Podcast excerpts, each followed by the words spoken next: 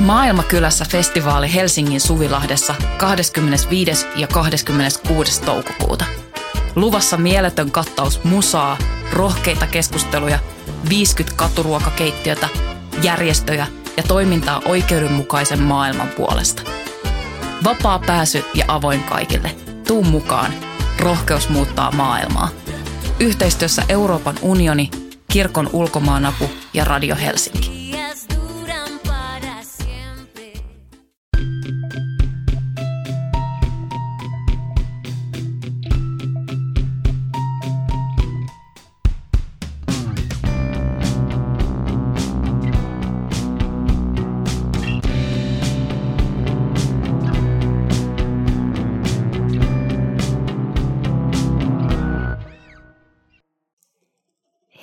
Pikku ystävät ja tervetuloa Syndikaattiin. Mä oon Laura Gustafsson ja mua vastapäätä täällä Voiman studiossa istuu Emilia Kukkala. Tänään me keskustellaan unista ja erityis- erityisesti meitä tähän keskusteluun inspiroi Niila Solmberin Hallahelle-romaani. Emilia, mitä fiiliksiä tämä romaani herätti sinussa, kun sen luit? Herätti ihan hirveän monenlaisia. Yksi päällimmäisiä oli sellainen äh, valtava riemu siitä, että tässä kirjoitetaan tosissaan unista. Että niin kuin unet otetaan tosissaan, enkä tarkoita semmoisessa hömppämaagisessa mielessä, että, että oo näin ennen unen ja jotain, vaan, vaan niin kuin semmoisessa, että kun unet on kuitenkin osa todellisuutta sillä tavalla, että, että ne tapahtuu meidän päässä samalla tavalla kuin ajatukset ja puolet, puolet niin kuin elämän ajastamme suurin piirtein karkeasti ottaen vietetään siinä unitodellisuudessa, niin mua jotenkin ilahdutti hirveästi, että ne otettiin tosissaan ja niillä oli joku niin kuin merkitys tai asema siinä niille ihmisille. Mm. Unethan on ihan totta. Niitä ei pitäisi ollenkaan väheksyä. Ne ei tietenkään ole samanlaista todellisuutta kuin mikä tämä meidän päivätodellisuus on, vaan ne on, ne on vähän erilaista, mutta tosiaan niin kuin sanoit, niin me vietetään siellä unien maailmassa – aika suuri osa elämästämme. Ja, ja ne menee, melkein niin kuin välillä tuntuu, että ne menee hukkaan, kun, kun niitä, niihin ei kiinnitetä huomiota tai niitä ei arvosteta tai, tai niistä ei, ei osata nauttia. Mä huomaan, että, että mulla on, ähm, mä ihan, ihan niin kuin pidän mielekkäänä omaa elämääni, mutta, mutta ky- ky- tässä. kyllä mä tosi usein, usein oon silleen illalla, että ihanaa alkaa nukkua ja nähdä unia, vaikka ne unet äh, vois olla ihan mitä tahansa, vaikka ne vois olla jotain, jotain tosi pelottaviakin, kunhan ne ei ole tylsiä, koska mikään ei ole niin hirveätä kuin sellainen tylsä uni, just joku semmoinen, missä yrittää ehtiä johonkin, ää, on kiire ja puhelimet hajoaa ja, ja, ja jotenkin tulee kaikenlaista ihmeellistä ongelmaa ja, ja ehkä jopa tulva tulee ja, ja sitten pitäisi silti ehtiä johonkin lentokoneeseen ja semmoisia, semmoisia niinku, se on niinku hirveä rangaistus, jos näkee tylsää unta. Että kyllä, kyllä siellä unessa pitäisi jokaisella olla herranen aika oikeus niin kuin siihen, että et, et siellä ollaan, ollaan niin kuin, että siellä voi olla ihan mitä vaan. Siellä ei pitäisi joutua olemaan niin kuin, mm, jonkun maallisten rajoitteiden sitoma. Niin, voi olla ihan mitä vaan ja sitten sinne tulee joku sellainen kauhean superekosillinen uni, niin kuin mulla ainakin oli jossain vaiheessa. Tämä menee taas niin kuin sellaiselle tasolle, että ketään ei vittu kiinnosta, mutta mut muistan esimerkiksi sellaisen, että mulla, mulla oli yksi sellainen aika, että mulla oli aina unissa joku selostaja, joka kommentoi silleen kauhean jotenkin sarkastisen sävyyn kaikkeen, mitä mä tein ja naureskeli sille, että sillä se nyt yrittää tuota tuota. Sitten sä yrität niinku edetä siinä unessa ja sitten kun se on kuin joku niinku urheiluselostaja siellä. Toi siellä on, se nyt rämpii. Toi, toi on kohtuutonta. Ala. Toi on, toi, toi on todella kohtuutonta.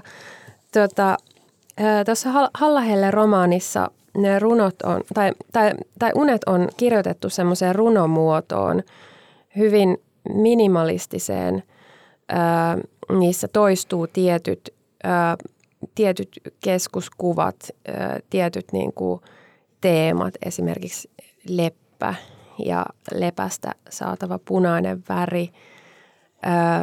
Ja tämä romaani, niin kuin yksi, yksi kaari siinä on se, että, että tämä kertojahahmo pyrkii tulkitsemaan tämän Hallahelle hahmon mieltä näiden unien kautta, joita hän sitten saa luettavakseen.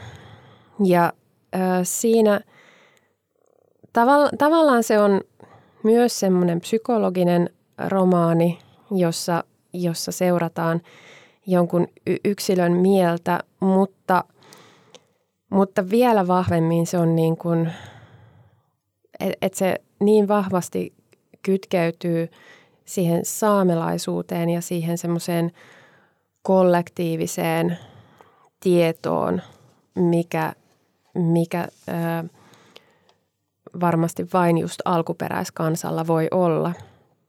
Että et se ei suinkaan, vaikka siinä käytetään siinä tulkinnassa tämmöistä niin kuin länsimaista psykologiaa, niin, niin, niin lopulta puhutaan yhteisöstä ja puhutaan kollektiivista mm. ja puhutaan ö, ylisukupolvisuudesta ja asioista, jotka, jotka tavallaan, joita tämä Hallahelle ei ikään kuin edes ole voinut saada tietoonsa tässä elämässä, vaan ne tulevat hänelle just sieltä sukupolvien takaa. Niin ja tähän kaikkeen kytkeytyy tai tuodaan siinä myös tosi kiinnostavasti niin kuin epigenetiikka mukaan taas, että mitä, et, miten sekin, tai vähän niin kuin, että miten, mistä kulmasta tämä asia nyt katsotaan, että miten nämä, nämä niin kuin siirtyy. Mutta jotenkin toi, mm, mä haastattelin, oli ilo ja kunnia haastatella Niilas Holmbergia tuossa kirjamessujen aikaan syksyllä Rosebudin sivullinen kirjakaupassa ja hän sanoi myös jotenkin, tuli vaan tuosta yhteisöstä mieleen sitä, että on jotenkin absurdia hänelle ajatella, että ihminen olisi mitenkään irrallinen mistään ympäröivästä. Että se on niin jotenkin jokseenkin mahdoton ajatus. Ja sitten se on kuitenkin se ajatus, minkä pohjalta tämä meidän tämmöinen valta joku, onko se nyt länsimainen tai mikä, en mä tiedä. Kuitenkin tämä valtakulttuuri tai jotenkin kaikki, kaikki pohjaa sille ajatukselle, että ikään kuin jokainen olisi jokin oma erillinen, irrallinen yksilönsä. Tavallaan kauhean niin kuin julma ja väkivaltainen ajatus. Niin ja hirveän käytännöllinen ajatus, koska, koska silloin kun ajatellaan, että kaikki on irrallisia, erillisiä yksilöitä, niin, niin silloin voidaan hyvin sivuuttaa se, että et, et me ollaan myös sidoksissa vaikkapa maahan ja mm. vaikka kaikkeen, kaikkeen luontoon, kaikkeen veteen, kaikkeen ilmaan, mitä me tarvitaan koko ajan tätä, tätä meidän elämistä varten. Ja, ja, ja sitten kun on niin kuin pystytty tälle näennäisesti irrottautumaan näistä, näistä, näistä kaikista ää, suurista tämmöisistä entiteeteistä ja myös kaikista muista, muista lajeista, muista eläimistä, kasveista ja myös muista ihmisistä, niin, niin sitten se on vaan ihan hirveän paljon helpompi perustella se, että minkä takia voidaan loputtomasti riistää luonnonvaroja tai, tai ylipäätään ajatella, että on olemassa tällainen asia kuin luonnonvara, resurssi. Ää, että et ne, niin kun, ne nähdään vaan, että ne on olemassa vaan sitä varten, että nämä erillisyksilöt voi niitä hyväksi käyttää ja hyödyntää. Ja siitä ei tavallaan tuu ikinä mitään laskua, koska ne on semmoista ilmasta käyttötavaraa, jota, johon meillä on loputon oikeus. Liian hyvää ollakseen totta ja näinhän se sitten onkin. Niin. Mutta on silleen jännä, että, että kyllähän kun monissa sitten taas niin tuommoisissa valtauskonnoissakin vielä on ollut, tai näissä niin, niin sanotuissa kirjauskonnoissa kuitenkin se ajatus, ajatus, miten se nyt menee kristiuskossa esimerkiksi, että, että minkä tehkää toisille niin kuin haluaisitte itsellenne tehtävän. Niin sehän on otettu vähän sille vertauskuvallisena, mutta en tiedä, jos se ottaisi niin kuin ihan kirjaimellisesti, että, että tavallaan minkä sä teet jollekin niin sä oikeasti teet itsellesi mm. just sen niin kuin vertais- tai niin kuin keskinäisriippuvuuksien kautta tai minkä teet luonnolle. Mm. Niin, koska niinhän siinä saattaa olla joku viive, mutta, niin. yep. mutta se, se kuitenkin, kuitenkin tapahtuu. Tota, mä oon itse kanssa yrittänyt, tai mua jotenkin kiehtoo se unista kirjoittaminen, mutta samaan aikaan se on tosi vaikeaa, koska kuten sanoit, niin ketään ei vittu kiinnosta toisten unet. Ää, esimerkiksi mun pohjaromaanissa, koska siinä mä otin, otin sen tosielämän piiriin ää, erilaisten niin kuin, tapahtumien tai ihmissuhteiden lisäksi myös alitajuisen ja unet ja kuvitelmat ja toin ne sinne mukaan ikään kuin yhtävertaisena, yhdenvertaisena ää, totuutena, ää, koettuna elämänä. Ja en mä nyt enää muista siitä kirjasti yhtään mitään, mutta, mutta näin tein. Ja sitten nyt kun mä kirjoitan ää, uutta, uutta romaania, niin siinäkin tuntuu hirveän mielekkäältä se, että, että ne unet vuotaa siihen todellisuuteen. Ja mä oon miettinyt sitä paljon, että, että miten, miten ihmeessä ne vois kirjoittaa sille mielenkiintoisiksi ja semmoisiksi, että ne, et, että ne nähtäisi niin kuin osana niitä tapahtumia, että se ei ole vaan mikään sellainen, että – jaahan nyt tulee tämmöinen hallusinaatio, sekoilukohta tai Puff, joku. sitten hän heräsi. niin, vaan että et ne niin kuin rakentaa sitä yhtä lailla sitä maailmaa ja kertomusta ja, ja ehkä just sitten toimisi samalla tavalla kuin tuossa Hallahellessä, että ne, ne on ne tavallaan ne ainoat asiat, mitkä kertoo sen ää, henkilön mielestä. Miten sä, pysty, miten sä kirjoitat unista? Kirjoitat sä unista? Kyllä mä jotain matskua on, on käyttänyt, mutta se on kyllä, toi on vaikea kysymys. Mä mietin, että se ehkä tulee jotenkin sen niin kuin symbolien tajun tai jotenkin sen symboliikan kautta, eli niiden kuvien tasolla. Puhutaan kuvista jälleen kerran. jotenkin niiden kuvien kautta, niin kuin Hallahelle romaanissakin, kun siinä toistuu ne symbolit. Ja eihän sekään ole mitenkään selvä tälle niin kuin päähenkilölle, että mitä ne tarkoittaa, ne symbolit. Ja ehkä jotenkin se, että jaksaisi viipyä niiden symboleiden äärellä. Mistä mulla tuli myös sellainen ajatus, että kun aina puhutaan, että, että kieli ja kaikki niin kuin kommunikaatio koko ajan kuvallistuu, niin kuin, kyllähän me eletään tosi tämmöisessä kuvallisessa maailmassa. Ja sitten tavallaan kielen merkitys ehkä jossain määrin, jossain määrin joillain osa-alueilla vähenee. Niin mä en ole kyllä mitenkään varma siitä, että ihmisten niin kuin jotenkin tämmöisten symbolien taju olisi välttämättä – jotenkin sen kehittyneempi kuin 50 tai 100 vuotta sitten. Tai, mm. tai jossain asioissa joo, jos puhutaan vaikka meemeistä. Mut. Niin. Niin. Niin toi tavallaan, toihan on ihan totta, että kirjahan tai fiktiohan on niin kuin yksilleen tosi laaja uni. Ja ehkä, ehkä se on niin kuin vähän semmoinen tortta tortta meininki, että sinne laitetaan niitä, että sinne kirjoitetaan niitä unia, öö, koska ne pitäisi niin kuin, olisi ehkä mielekkäämpää integroida ne siihen, siihen muuhun ja käsitellä sitä koko, sitä koko romaanin massaa ikään kuin, ikään kuin unena, jossa on ne keskeis, ne metaforat ja ne symbolit ja, ää, ja kaikki tällainen – mutta sitten, no ehkä niin kuin, niin, ehkä tämän uuden teoksen kohdalla toi tuntuu vaikealta mulle, koska, koska mä mm, kirjoitan, tää, tästä tulee nyt mun tällainen eläinoikeusromaani vihdoinkin, vihdoinkin kirjoitan tästä aiheesta ja, ja sitten kun ne asiat on niin totta,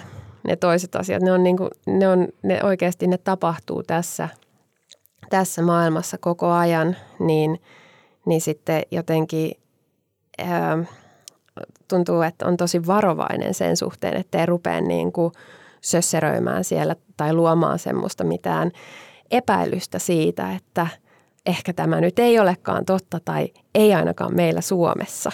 Mm. Mä jäin vielä miettiin, tota, kun sä sanoit aikaisemmin tuosta, että miten uniin suhtaudutaan pitkälti ehkä edelleen kuitenkin jonain niin kuin ylimääräisenä kuonana tai tämmöisenä jonain, että siellä sitä kohinaa nyt menee ja aivot puhdistuu ja että tämä nyt on vaan tällainen joku meka- mekanismi. Et kyllähän tuo nyt kuvaa niin kuin meidän suhtautumista kaikkeen, mitä me ei heti jotenkin ymmärretä. Et, et jos ei ole selvää tosi yksioikoista selitystä siihen, että miksi me nähdään unia, niin kuin meillä ei ole, kellään ei ole. Siitä on erilaisia teorioita ja sitä on tutkittu ja selvitetty, mutta käsittääkseni ei ole mitään tieteellistä konsensusta siitä, että näemme unia sen vuoksi, koska. Niin jotenkin kaikki tommoset, että jos ei ole sitä niin kuin, ikään kuin sitä hyötyaspektia tarkkaan määritelty, että, että niin sitten siihen suhtaudutaan vähän semmoista, no ne nyt on semmoisia. Niin, kun kaiken pitää olla aina niin helvetin hyödyllistä. Et se, toi on kanssa, toi on niin kuin, niin öö, väärin, väärin tässä meidän, meidän kulttuurissa. Se, että, että mikään ei voi vaan olla vaikka tosi hienoa tai kaunista tai, tai, tai upeata tai koskettavaa – niin, sun pitää, sun pitää näyttää, että kansantalous kasvaa tämän ja tämän niin. verran, koska tämä asia, niin se on niinku sit se mittapuu. Niin, että et varmaan niinku unistakin joku tekee jotain mittauksia siitä, että millaiset unet lisää eniten yksilön tuottavuutta ja että miten niinku saataisiin muokattua sen alitajuntaa silleen, että tulee näitä tällaisia unia – Mm, joiden, joiden jälkeen sitten subjekti on 15 prosenttia tuottavampi päiväaikaan. Mutta siis miten ankea ja niin kuin matalaotsainen kulttuuri meillä on? Meillä on hirveä paskakulttuuri. Ää, tuota, mutta onneksi me, mekin täällä yritämme vähän kirjoitella juttuja, niin, niin kulttuuri voisi, voisi parantua. Tuossa mm, Hallahellessä on, mä koin sen romaanin niin kuin myös semmoisena jotenkin lahjana, tavallaan, että siinä sai ää, ymmärrystä siitä saamelaisesta kulttuurista ja semmoisesta niin jostain tavallaan, mihin niin kuin ei välttämättä ö, kokisi, että mulla on oikeutta ö, päästä käsiksi tai, tai niin kuin mistä mulla olisi oikeutta saada tietoa, että et joka on kuitenkin, että meidän, meidän ankea paskakulttuuri on niin, kuin niin pitkään sortanut ää, sa, saamelaista kulttuuria ja pyrkinyt pyyhkimään sen pois koko maailmasta, niin, niin, niin siinä vaiheessa, kun sitten saa lukea tällaisen romaanin, niin siinä tulee sellainen jotenkin mm, tosi, tosi kiitollinen olo siitä. Mä kyllä tunnistan tuon fiiliksen, että oli vähän sellainen kuin semmoista lahjapakettia hiljalleen niin kuin repinyt kääreitä sieltä raotellut, kun sitä luki.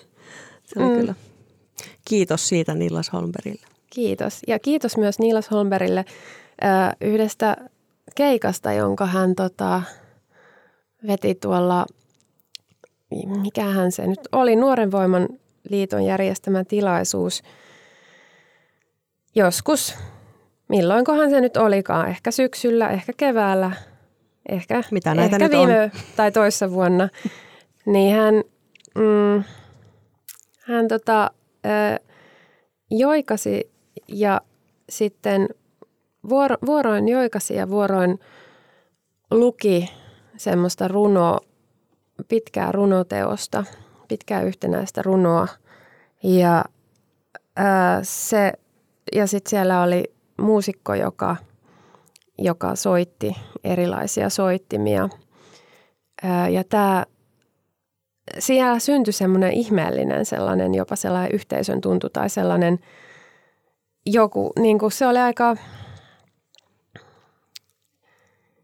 aika, aika erilainen, aika erilainen kokemus kuin, kuin, kuin mitä olen ikinä ää, aikaisemmin kokenut missään, missään tota, taideesityksessä. Se oli, se oli ihan valtavan intensiivinen ja, ja inspiroiva silleen, että, että olisiko mahdollista tietysti aina niin kuin ajattelee, että no mitä minä voisin tehdä sitten, että, että miten niin kuin, tai, tai siis semmoinen, että, että tajus, että ai tämän voi tehdä näinkin. Ja että se oli ihan huikeeta, että, että niin kuin, että vaikkapa runoa, että ei sitä tarvi lausua silleen jotenkin tylsästi tai, mm. tai, tai silleen, että se voi olla tuommoinen kokemus. Mä mietin, että mä haluaisin oikeastaan kysyä sulta, kun sä sanoit tuossa, että, että sulla on tuossa aikaisemmin, että sulla on niitä sellaisia tylsiä unia, missä juostaan johonkin junaa ja myöhästytään, niin mitkä on sitten niitä sellaisia kiinnostavia unia? Mistä näet unia? Mm, no siis, no seksiunet on ihan kiinnostavia. ne on, ja, ja ne on myös, ne on hirveän paljastavia tietyllä tapaa, koska, ö, koska kuten, kuten tota, entinen terapeutti niin, ö, sanoi, niin pitää aina muistaa, että unien henkilöt eivät ole, he representoivat jotakuta toista. Mm. Ja sitten tietysti tämän miettiminen, että, että ketä ihmettä joku tämä tyyppi edustaa tai, tai minkä takia on vaikka niin kuin jotain suku, sukulaisiin liittyviä seksiunia, ää, niin niin nehän on kyllä kiinnostavia. Sitten mulla on siis semmoisia, mulla on, mulla on kauheita unia myös tosi paljon, varsinkin öö, mä muistan silloin, öö, silloin kun tein työparini Terike Haapojan kanssa Epäihmisyyden museo nimistä öö, taideteosta, jossa, jossa tutkittiin kaikkea, kaikenlaisia kansanmurhia ja, ja semmoista muuta – ää, muuta vastaavaa meininkiä, niin, niin, niin kyllä mä niin kuin näin niistä natseista tosi paljon unia ja semmoisia, että nyt mua, niin kuin, että, että siellä on joku bussi, jossa tietää, että toi, toi bussi ei lähde tuosta mihinkään, mutta siellä laitetaan niin kuin kaasuhanat päälle ja, ää, ja, ja samanlaisia unia mä oon nähnyt nyt, kun mä kirjoitan tätä, tätä eläinromaania, kun toki niin kuin tiedän hyvin paljon eläin, tuotannosta, mutta, ää, mutta sitten kun haluaa saada kaikki yksityiskohdat kuntoon, niin sitten sitä materiaalia niin kuin sen kanssa viettää silleen tuntikauseja ja se on, mm. semmoista, se on niin kuin sellaista ihan saatanan kauheata ja ahdistavaa ää, ja traumatisoivaa, vaikka, vaikka se onkin vaan sitä, että mä vaan luen tai vaan katson niitä kuvia, että mä en mene sinne niin kuin ihmiset, jotka, jotka käy dokumentoimassa näitä paikkoja, että voin vaan kuvitella heidän niin kuin traumatisoitumisasteensa, mutta mut toi niin kuin, niin, niin, niin, niin on, on kyllä taas näitä natsiunia. Että, ja, ja myös sellaisia niin kuin jotenkin sellaisia eläinten kidutusunia, missä tavallaan mä oon miettinyt sitä, että mun mieli ehkä jotenkin pyrkii hakemaan jotain sellaista, mikä on niin, ää, niin kuin äärimmäistä ja hirveätä, että se ei voi olla enää totta. Ja niitä on, on sitten, niin kuin, olen saavuttanut semmoisen niin kuin kauhun ää, asteen, että, et sen jälkeen ne unet ainakin vähäksi aikaa helpotti. Nyt joku semmoinen joku sen kaiken hirveyden semmoinen lakipiste, niin. kärjistetty joku, mistä ei enää pääse niin kuin eteenpäin. Mm. Mutta se oli mielenkiintoinen uni sinänsä, että, että sitten sen ka- kauheuden keskellä sieltä juoksi juoksi ö, luokseni sellainen pieni porsas, jonka nimi oli Teppo ja jonka tiesin, että voin, voin tai aioin, aioin pelastaa hänet sieltä. Et, et niin kuin, se mieli, mieli kyllä niin kuin toimii ö, järkevästi, mm. että et se näyttää jotain niin kuin kauheata, mutta se tekee sen sillä tavalla, että se pehmittää sen myös, että sen pystyy ottamaan vastaan, koska jos uni on liian hirveä, niin siitä hän herää. Se mm. toimii silleen.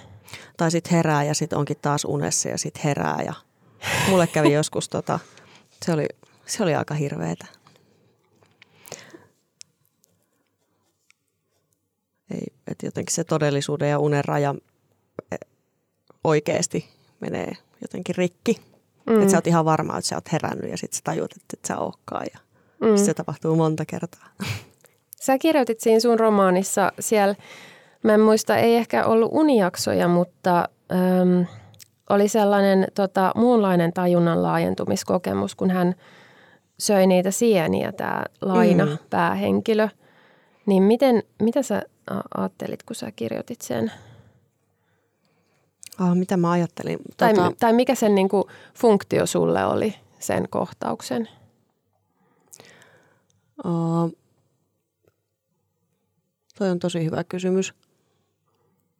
Mä varmaan niin kuin, mm, osaltaanhan se on siinä niin kuin ikään kuin sen niin sanotun juonen, juonen kannalta sellainen vähän niin kuin semmoinen intro siitä tulevasta, että, että, että miten hänen – jotenkin tajuntansa jollain tapaa laajenee tämän päähenkilön tai miten hän näkee, näkee maailmaa, mutta, mutta, mutta.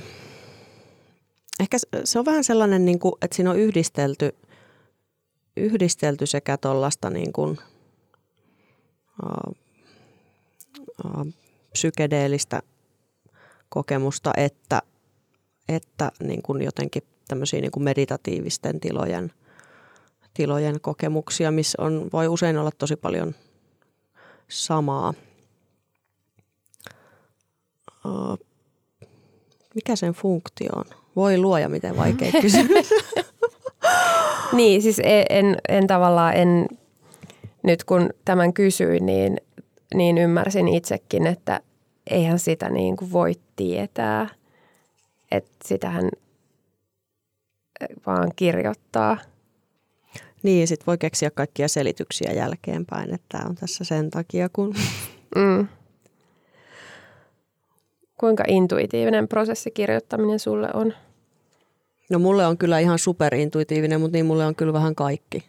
Että se, se ei niin kauheasti eroa siinä, että mä, mä teen jotain, mikä tuntuu jotenkin jotain, mikä niin kuin vetää sillä hetkellä ja sitten mä selitän sen myöhemmin itselleni, että tämä oli varmaan järkevää, koska Et, niin kuin, mä oon tosi intuitiovetoinen ihminen kyllä.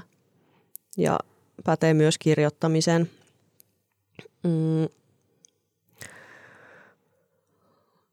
Nyt kun mä vielä mietin sitä, että mitä sieltä unista sit saa jotenkin tekstiin, tekstiin, niin mun oli ehkä vaikea ensin vastata tuohon kysymykseen, koska mulla jossain määrin siellä pyörii kuitenkin niin, kuin niin samantyyppisiä asioita, vaikka, vaikka se unimaailma on tietysti ihan eri, se todellisuus on ihan eri, mutta samalla tavalla siellä on niin kuin kaikkia uusia kaupunkeja ja uusia rakennuksia, mihin sä meet ja ihmisiä, joita sä et ole koskaan tavannut. Toi on jännä, monet sanoo, että niillä on aina tuttuja unissa. Mulla on aina vieraita, lähestulkoa aina. Semmoisia, mitä mä en ole koskaan tietääkseni tai muista tavanneeni.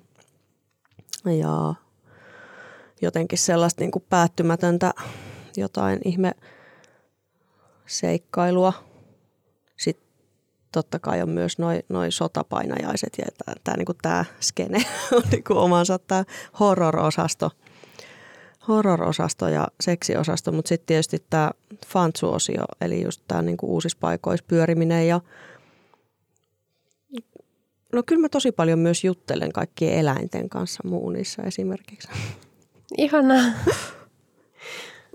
Tässä Halla Helle-romaanissahan oli ihana se, että, että tämä kertoja henkilö kävi valtavasti keskusteluja näiden ää, kahden, kahden tota, koiran mm, varmaankin haskeja mahtoivat olla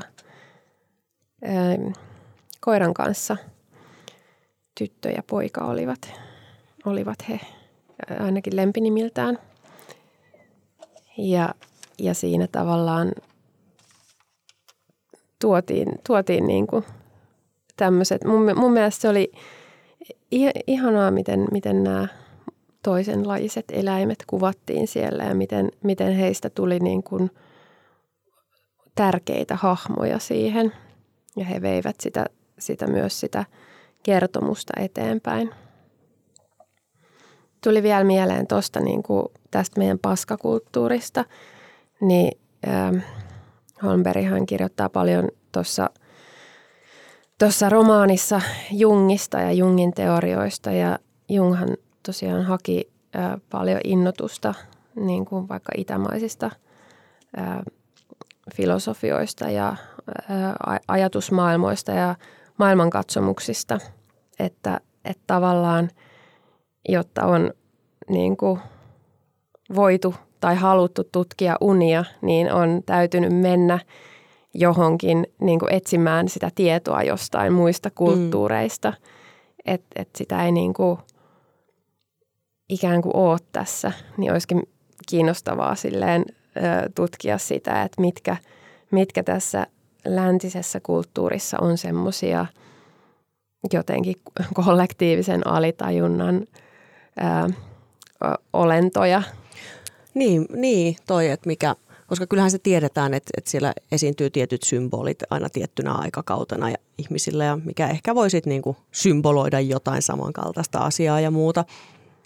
Mutta toi olisi kiinnostavaa, että mikä se on se, niin kuin, että mikä olisi, onko täällä jotain niin kuin sellaista paikallista uniperinnettä, mikä ei olisi pyöräytetty sieltä niin kuin Jungin ja hänen kauttaan sit itämaisten uskontojen jostain, että onko joku semmoinen paikallinen tai missä vaiheessa se on katkennut joku semmoinen tieto tai käsitys siitä, että miten näitä kuvia tai, tai niin sanottua kollektiivista tajuntaa sitten tulkitaan.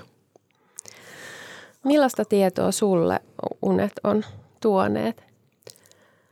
No mä sanoin, että on välillä on niitä sellaisia mysteereitä, että mä saan jonkun semmoisen hienon jonkun symbolin tai jotain, mitä mä mehustelen sitten vuosikausia ja jotain, mutta aina ne ei ole ihan niin uh, vaikeasti tulkittavia ne symbolit tai muut. Et mulla on esimerkiksi paljon kaikki sellaisia sanaleikkejä unissa, että se uni vähän niin kuin jotenkin, en mä tiedä. Uh, kerran esimerkiksi mä menin sellaiseen baariin, jonka nimi oli Cormock.